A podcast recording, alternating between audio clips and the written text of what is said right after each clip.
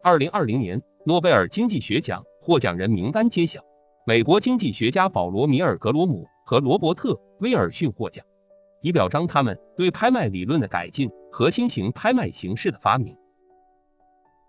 作为诺奖家族中最年轻的一员，诺贝尔经济学奖在过去的五十多年间有过赞誉，也常进争议。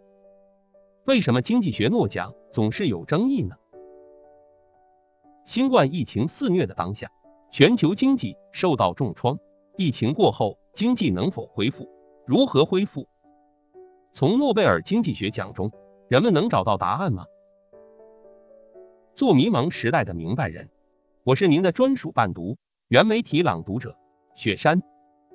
今天的木鱼见闻，我们一起来反思经济学诺奖本身的意义和作用，而不是疲于奔命的追逐新鲜热点。与时髦话题。要理解诺贝尔经济学奖的意义，我们必须先了解它的前生今世。了解经济学诺奖是怎么产生的，它反映了我们当代什么样的政治、经济、文化特征，它颁奖的逻辑是吗？先从名称开始，经济学诺奖的全称是瑞典中央银行为纪念阿尔弗雷德·诺贝尔颁发的经济学奖。而且我们知道，阿尔弗雷德·诺贝尔。死于一八九六年。诺贝尔基金会一九零零年设立诺奖，一九零一年首次颁奖。根据诺贝尔的遗嘱，他巨大的遗产每年的利息收益分成五等份，颁发给在物理、化学、医学和生理学、文学和和平这五个领域做出杰出贡献的人。遗嘱涉及到的五个领域并没有包含经济学奖，而且经济学奖第一届也不。和其他五个奖项同时开始的经济学诺奖始于一九六九年，晚了将近七十年。发给经济学得主的钱也不是来自诺贝尔的遗产，而是来自瑞典中央银行的一个特殊基金。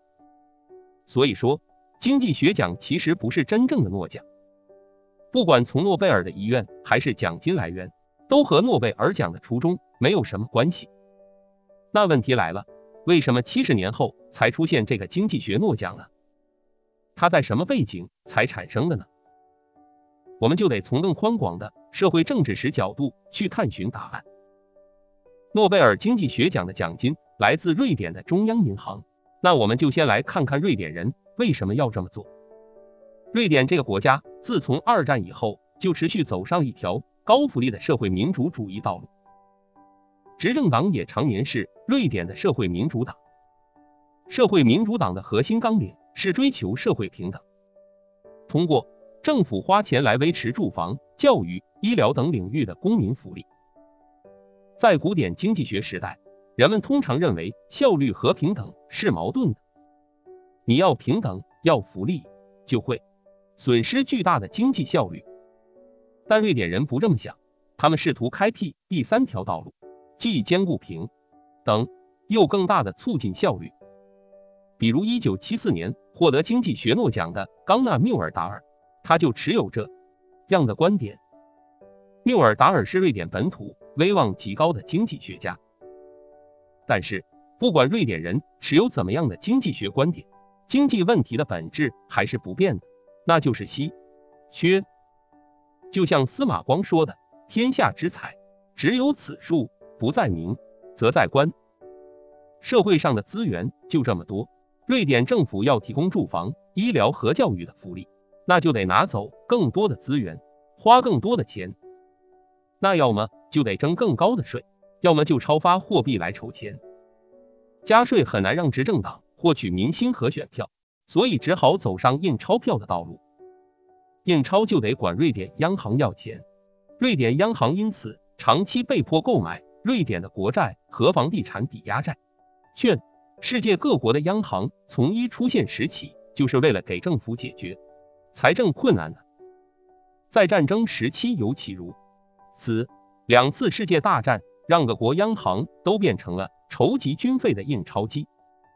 现在战争已经结束了，各国央行也开始纷纷谋求独立性了。独立性是针对政府和政治而言的。让央行摆脱政治活动和财政的压力，央行行长不再对财政部长唯命是从，而是自主根据货币经即理念来调节货币供应量。所以二次世界大战后，欧美的中央银行都走上了一条追求独立性的道路。这也是六十年代瑞典央行的诉求。瑞典虽然没有直接参与二战，但它的央行也是图追求独立性。瑞典政府，你现在不能为了搞福利，老是让我印钞票了。当时的瑞典央行行长阿斯布林克就想了个办法，他说我要搞个瑞典央行纪念诺贝尔的经济学奖。这个经济学奖要借用诺贝尔的威望。去给那些支持自由市场、反对社会民主主义的经济学观点颁发一些奖，这样借着人们对经济学获奖者的崇敬，人们会反思高福利的社会民主主义更靠近点自由市场。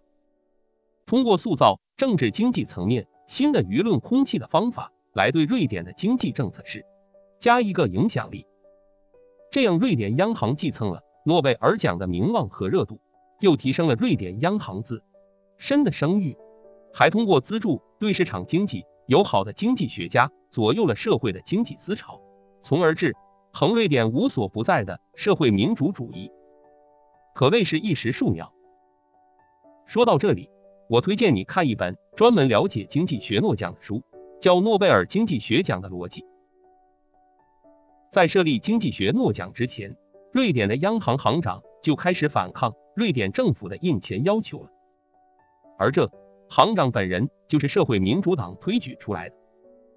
行长的核心学术顾问是阿瑟林德贝克，此人自经济学诺奖设立以来，连续二十五年在经济学诺奖的评委会当中处于主导作用。也正是在他的影响下，诺奖颁发给了激进自由市场派经济学家哈耶克和米尔顿弗里德曼。明白经济学诺奖的真身之后，紧接着的另一个问题是：依据什么样的逻辑和原则选则出获奖者呢？其实这几个问题在上面的叙述中已经暗示出了答案。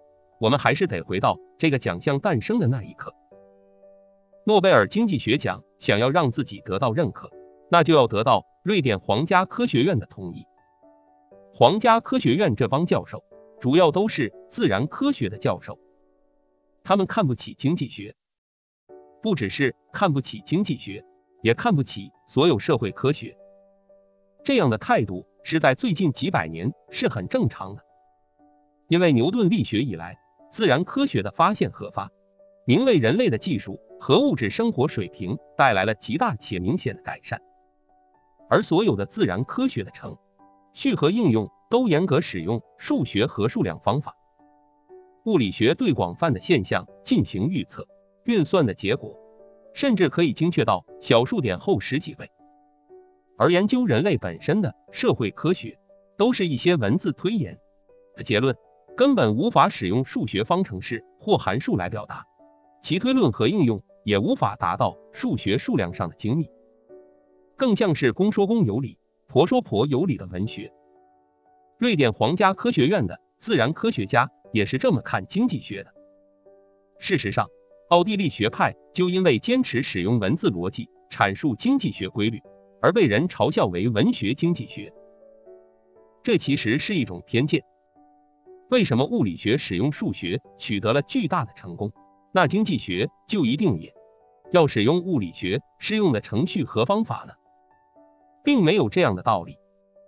西方谚语说，对一个拿着锤子的人来说，世界上所有的尚待解决的课题都像一枚钉子。这句话很适合用来形容当初瑞典皇家科学院的自然科学家们的态度。借用心理学的一个比喻，我们可以把这种盲目地希望经济学使用数学语言和数量工具的心理比作物理学嫉妒。但不管怎样。皇家科学院的赞同至关重要，因此经济学诺奖从诞生第一天就在迎合着诺奖评委们对数学化的期待。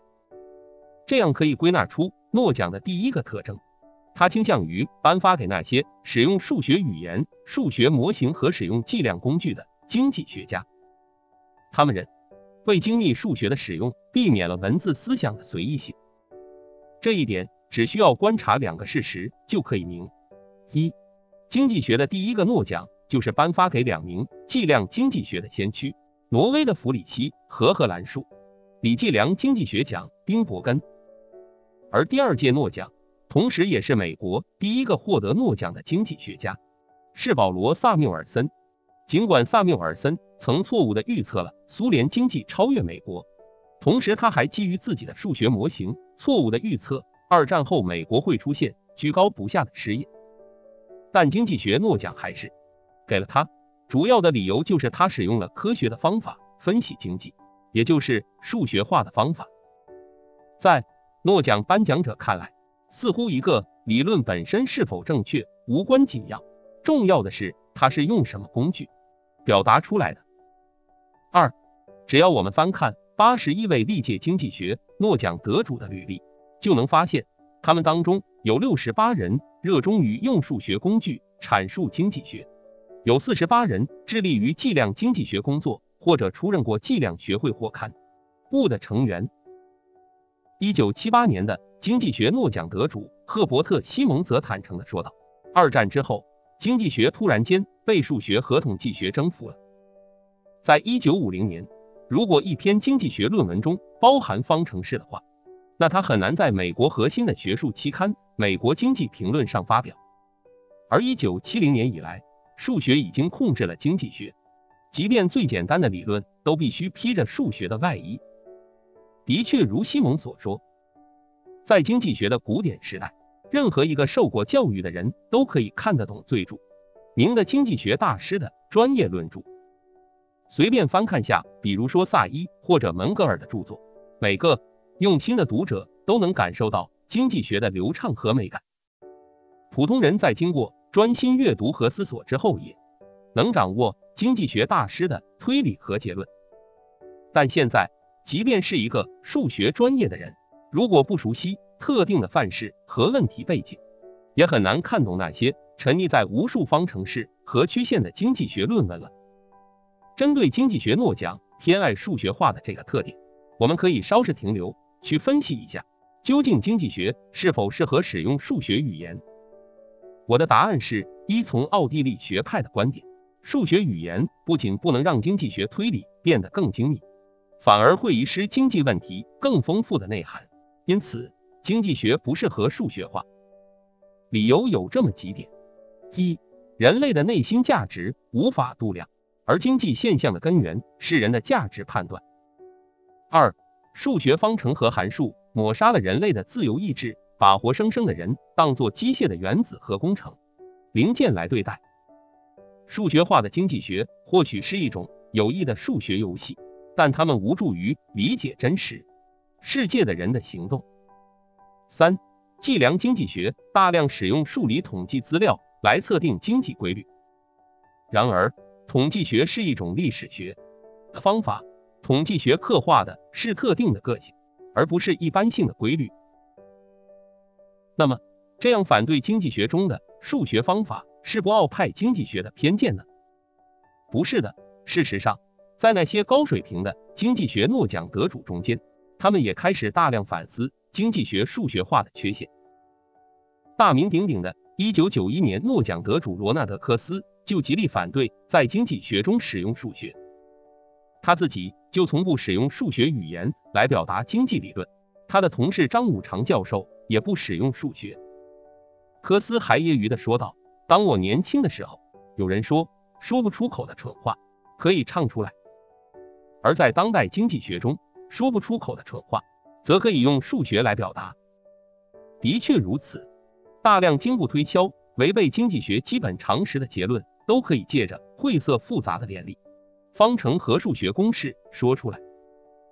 人们的一个误解是，表面上清晰易懂的文，肯定也是思想肤浅的；而晦涩难懂的论述过程，正因为它的难懂，那它肯定包含着某些深刻的理念。经济学诺奖颁发的第二个特点就是，他偏好那些对市场经济友好的经济学家，但在这个过程中，他也会平衡那些社会民主主义观点的经济学者，这使得他的奖项得主经常摇摆于凯恩斯主义经济学家和新古典经济学家之间，前者更认可政府干预对经济的作用，后者则相信市场本身的看不见在古典经济学时代记的作用，后者则相信市场本身的看不见的手的机制会发挥的更好。政府的政策不仅没有效果，反而会导致更意想不到的意外结果。前面已经提到，在瑞典央行行长的核心学术顾问阿瑟林德贝克的主导下，经济学诺奖被颁发给了哈耶克和米尔顿弗里德曼。林德贝克声称自己是哈耶克的弟子，虽然哈耶克没教过他。给哈耶克颁奖是在一九七四年，哈耶克与瑞典的缪尔达尔分享了这一年的奖项。这次颁奖典型的体现了瑞典央行试图利用诺奖来平衡自由市场派和社会民主派之间的紧张，因为缪尔达尔就是瑞典主要的社会民主主义人士，可以说他是极左派，而哈耶克则是个极力赞美自由市场的极右派。这样两个极端的搭配导致了尴尬的局面。以至于哈耶克和缪尔达尔在颁奖典礼上，两人互相没有说句话，应该说是互相在忽视对方吧。而且两人都提出建议，取消经济学诺奖。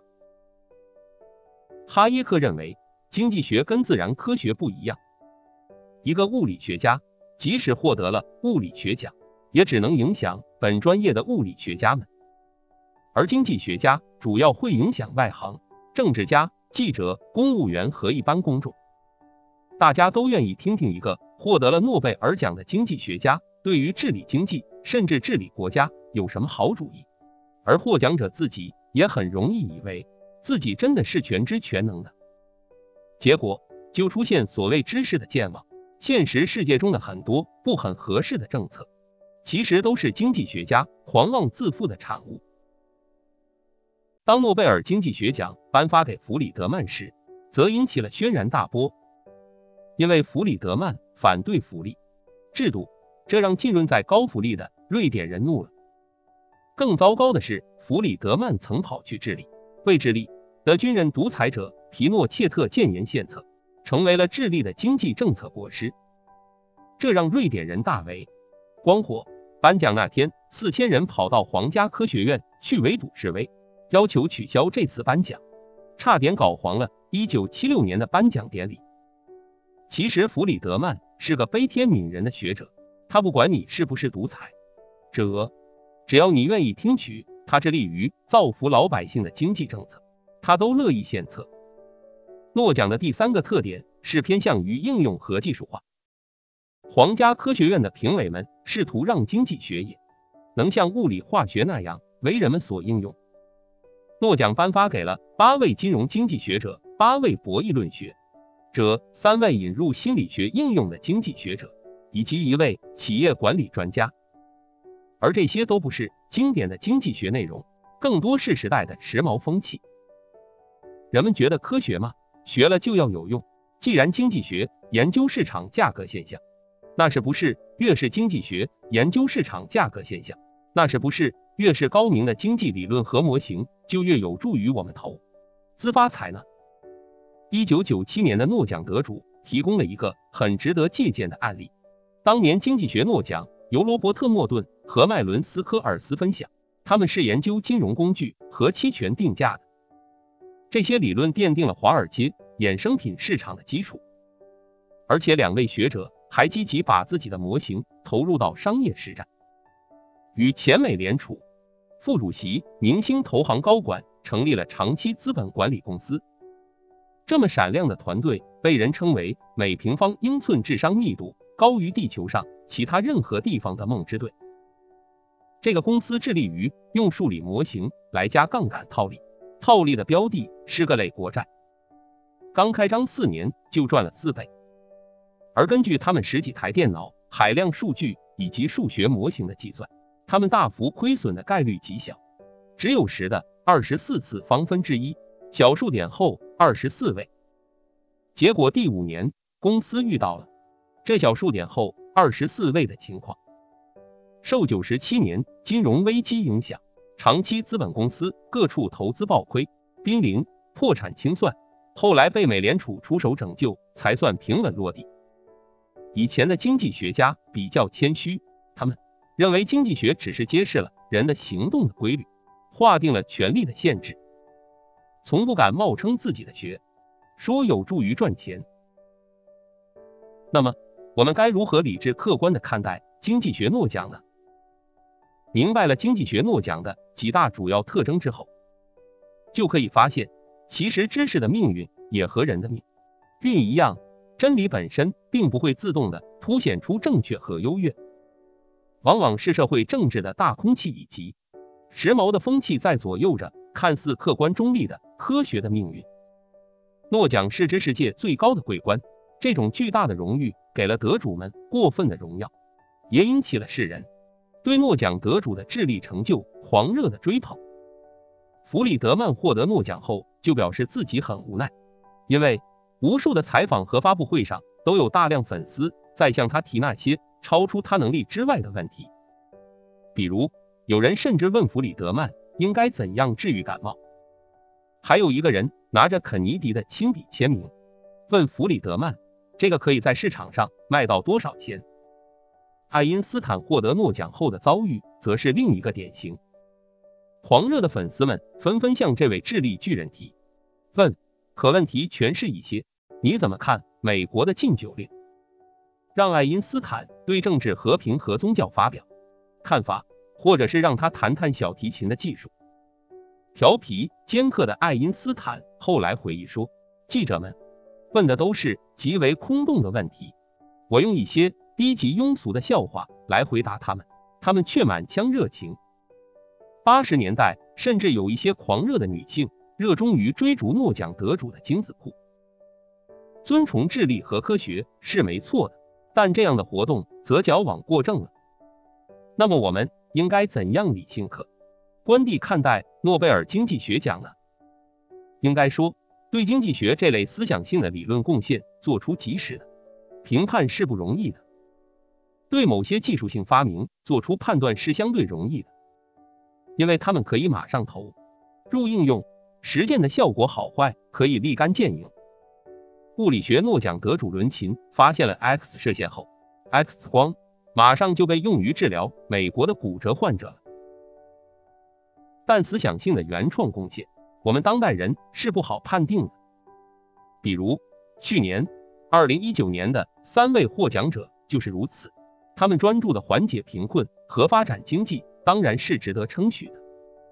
但是三位学者使用实验方法来研究经济问题。这在经济学界是存在争议的。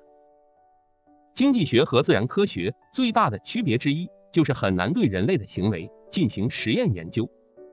人类并不是双盲测试中被科学家随机拎出来的小白鼠，人类也不是经济工程师宏大工程中的各零部件。人有自由意志，并不会简单的对刺激做出机械反应的草履虫。在人类行动的领域。实验方法的可靠性是值得我们商榷和反思的。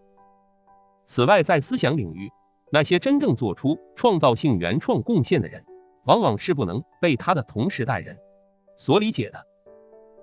英国的大经济学家阿尔弗雷德·马歇尔曾表达过这样的看法：如果一个经济学家的观点成为大众流行的观点，那么他就要警惕了，因为如果大众马上就认可他的学说，那可见他的智力成果得是多么的普通和平庸。划时代的贡献往往是很难被大多数同时代的人们所理解的。天才之所以为天才，正在于他的离经叛道，正在于他不被当代人理解。他们是呢些比弃同时代智力水平、披荆斩棘、独自走在没有人开拓的道路上的孤独者。事实上。思想史和艺术史不断的重复这样的故事。梵高和高更在死后报得大名，生前人们只把他们当作疯子，而拍出天价的画作作者常玉更是贫困潦倒。他死后，人们甚至按照重量论斤来售卖他的画作。对创造性的思想和艺术创造进行颁奖，似乎是包含着内在矛盾的。每年颁发经济学。奖暗示着人类的智力水平必定线性的进步发展，以至于每年都会出现比过去更好的理论创新。然而，历史并非线性进步的，人类的知识长河也不是一路顺风顺水，更可能出现的是进三步，紧接着又退后两步。但是，我们作为当代人，至少拥有一个优势，那就是我们拥有足够的时间积淀。之有等思想史这碗浑水激荡、稳定澄清之后，我们才可以稍微看清楚过去的经济思想的好坏。最新的经济理论创新和时髦风气的确值得我们去追逐，但更有建树、更有意义的是去探究那些经典的经济学著作和文献。有足够的历史积淀，我们至少不容易看走眼。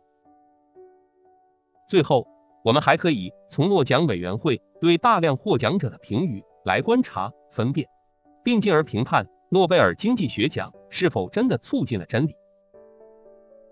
请注意，诺奖委员会使用的一些其他措辞，再一次揭示了棋板市场且倾向政府的明显偏见。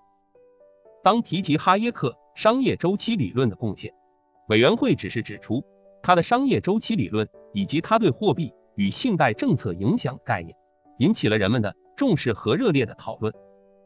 当时，他试图较通常而言更深入的洞察商业周期的机制。这些精心选择的表达。让人搞不清委员会到底认为哈耶克的努力是成功还是失败。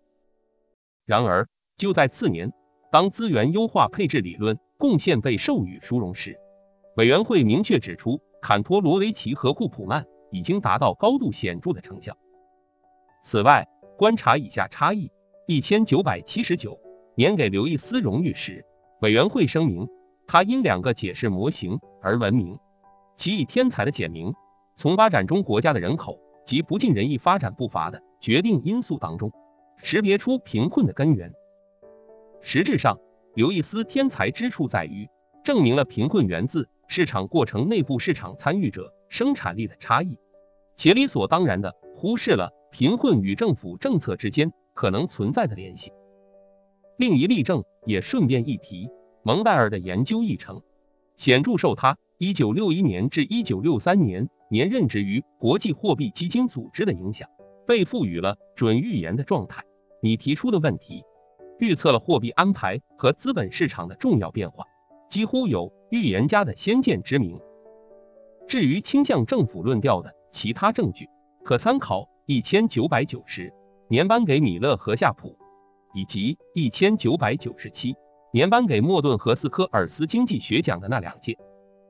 金融理论的。一个基本假设是存在无风险资产，尽管这个假设非常值得怀疑，委员会两次都不忘提到无风险资产确实存在，实际上就是政府公债。可以说，诺奖委员会通过对经济学获奖者的选择所促进的科学努力，是尽可能削弱市场过程的重要性，助长政府地位的提升。对于自诩为科学的一个奖项而言，这样一种倾向于政府和反市场的偏见导致的最根本问题，是它与真理之间的关系。科学研究的唯一目标应该是新知识的发现，要么是通过纠正过去的错误，要么通过先前未知真理的发现。然而，真理似乎没有成为经济学委员会关心的问题。